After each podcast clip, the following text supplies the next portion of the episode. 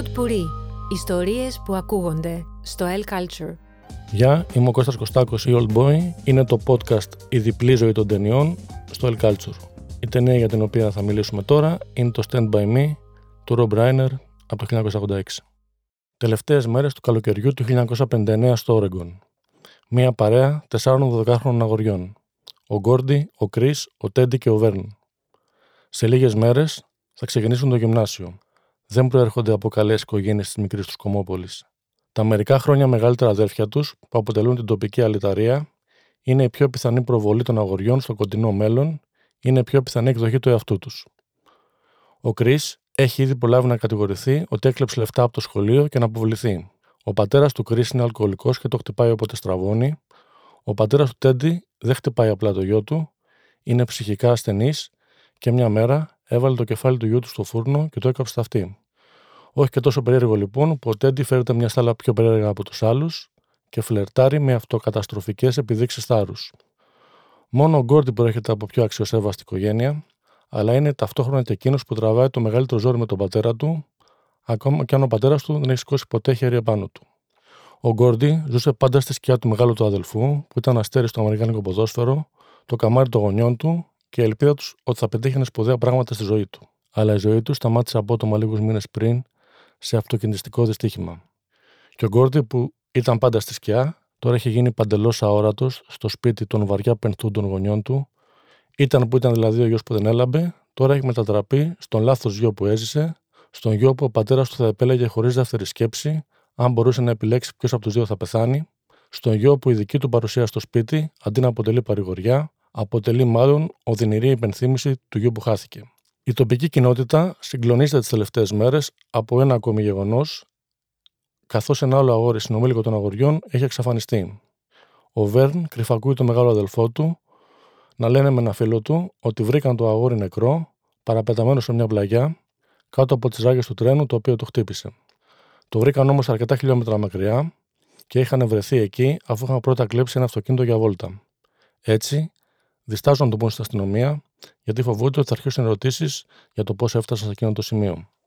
Οι τέσσερις φίλοι αποφασίζουν να πούν ψέματα στους γονείς τους ότι θα κοιμηθούν απόψε ο ένας στο σπίτι του άλλου, και αφού ούτως ή άλλως οι γονείς τους δεν πολύ ασχολούνται μαζί τους και δεν ελέγχουν που είναι, θα πάνε με τα πόδια εκεί, περπατώντας κατά μήκος το γραμμό του τρένου, θα βρουν το πτώμα, θα ειδοποιήσουν τις αρχές και θα γίνουν διάσημοι στο τοπικό τύπο.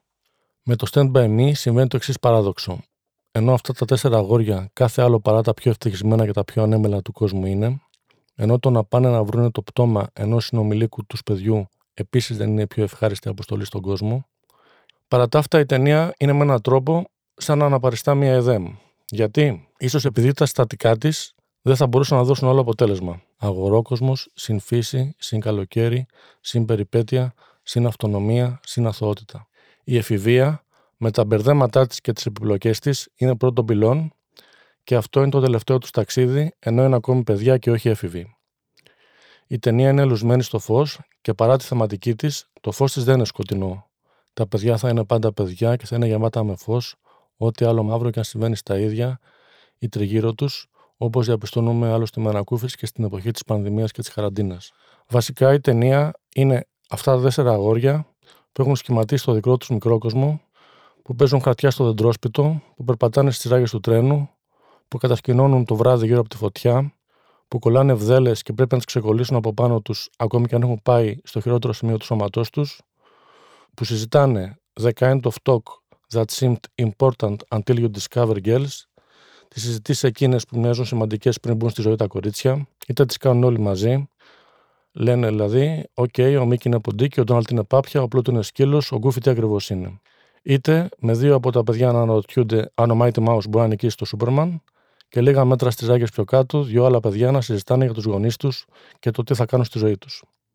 Και ενώ οι διαφορετικοί βαθμοί ορίμανσης των παιδιών απέχουν λίγα μόλις μέτρα, ακούμε το lollipop lollipop και νιώθουμε κάθε φορά την ίδια φιλτράριστη ευτυχία. Πρωτοείδα την ταινία στην τηλεόραση σε λίγο μεγαλύτερη ηλικία από αυτών των παιδιών, πάντως όχι πολύ μεγαλύτερη. Όπως λέει και ο αφηγητής Γκόρντι στην αρχή, γιατί όλη η αφήγηση γίνεται με τη μορφή ενός νοσταλγικού flashback, it happened a long time ago, but only if you measure in terms of years. Έτσι, όσα χρόνια και αν έχουν περάσει από όταν πρώτο είδα κανείς το Stand By Me, Είναι πολύ παλιά, μόνο αν μετράς με βάση το συμβατικό χρόνο. Αλλά τίποτα πιο σχετικό και τίποτα λιγότερο γραμμικό από τον χρόνο. Ο χρόνος και τα γεγονότα είναι η εντύπωσή μας γι' αυτά, το αποτύπωμά τους μέσα μας. Έτσι, όταν παρακολουθούσα την ιστορία των παιδιών, όταν ποτέ την ταινία, δεν έβλεπα τα παιδιά και τα λυπόμουν για τα πολύ μεγάλα ζώα που έχουν περάσει. Εγώ, ένα παιδί του διαμερίσματος, της πόλης και της προστασίας και της ασφάλειας παρά της ελευθερίας, τα έβλεπα και τα ζήλευα, ζήλευα την ελευθερία τους, ζήλευα το ταξίδι τους εκείνες τις κάρτες δύο μέρες. Ένας κόσμος ολόδικός τους, χωρίς μεγάλους πάνω από το κεφάλι τους, ένας κόσμος που ανήκε μόνο στις δικές τους συζητήσεις, στις δικές τους ανησυχίες, στη δική τους καθαρότητα. Από τα τέλη της δεκαετίας του 50 στα μέσα προς τέλη της δεκαετίας του 80 και από εκεί στο 2020. Τώρα που γράφω αυτό το podcast, ο δικός μου γιος είναι ακριβώς στην ηλικία των αγοριών της ταινίας, 12 στα 13. Αυτός έχει την τύχη να έχει χωριό τα καλοκαίρια και να ζει τα δικά του μικρά stand by me, κάνοντας μικρές εξορμήσεις με τους φίλους του, χωρίς συνελίκους πάνω από τα κεφάλια τους. Όταν βρεθούν μαζί καλοκαίρια και παιδιά και εξοχή, και όταν μια καλοκαιρινή ημέρα είναι μόνο τους παιδιά στη φύση, ναι, δεν μπορεί να υπάρχει κάτι άλλο από ΕΔΕΜ, δεν μπορεί να υπάρχει κάτι άλλο από πλήρωση, δεν μπορεί να υπάρχει κάτι άλλο από κατάλυση του χρόνου. Ο χρόνος θα επανέρχεται διαρκώς στη μέρα που ο Γκόρντι, ο Κρι, ο Τέντι και ο Βέρν, ολομόναχοι στην πλάση, θα πηγαίνουν να ανακαλύψουν ένα πτώμα, να δουν κατάματα τη φυσικότητά του, το αμετάκλητό του. Τρεις ατάκες ταινίας που με συνοδεύουν από τότε. I'm never gonna get out of this town. Am I Gordy? θα ρωτήσει ο Κρι. You can do anything you want, man, θα απαντήσει ο Γκόρντι. Όσο και αν σε καθορίζει το περιβάλλον σου, όσο και αν σε καθορίζουν οι συνθήκες, στην τελική θα είσαι πάντα ελεύθερος να καθορίσεις τη μοίρα σου.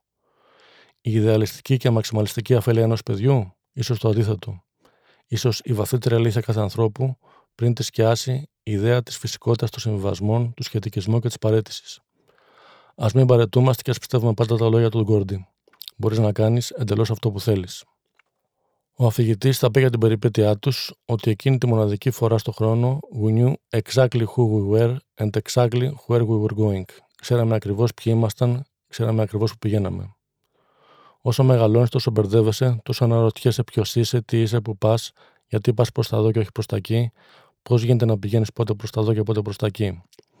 Όλο το ταξίδι της ενηλικίωσης είναι το να τα βρεις με τον εαυτό σου.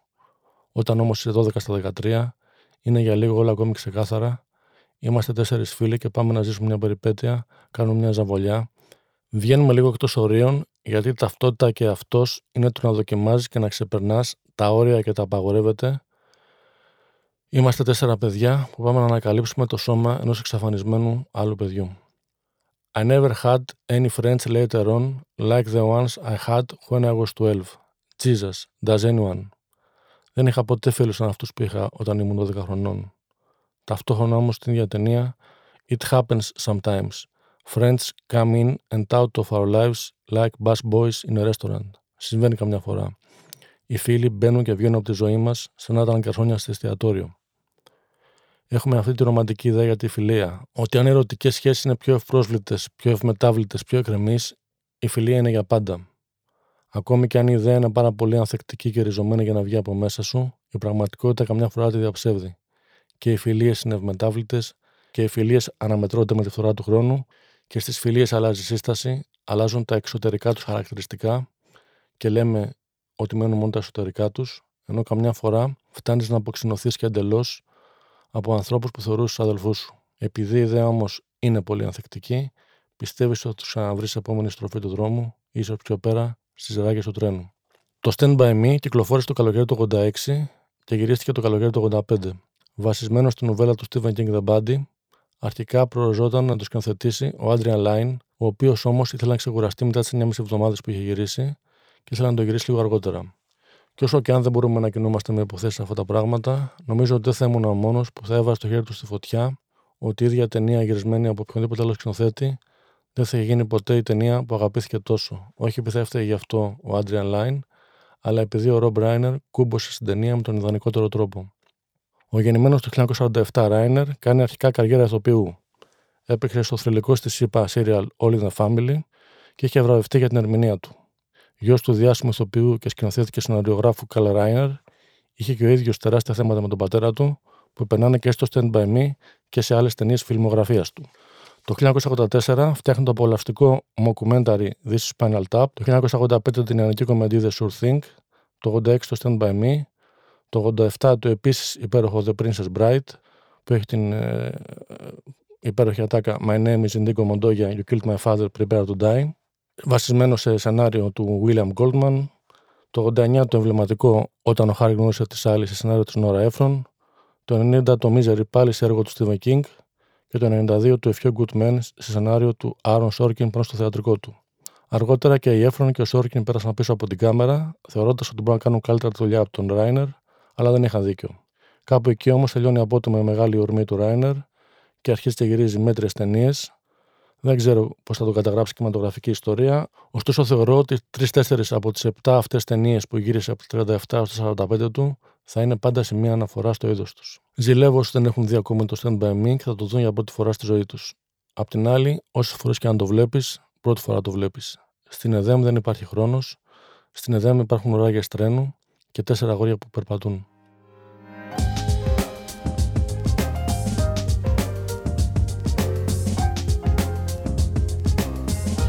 Pod Puri. Ιστορίες που ακούγονται στο El Culture.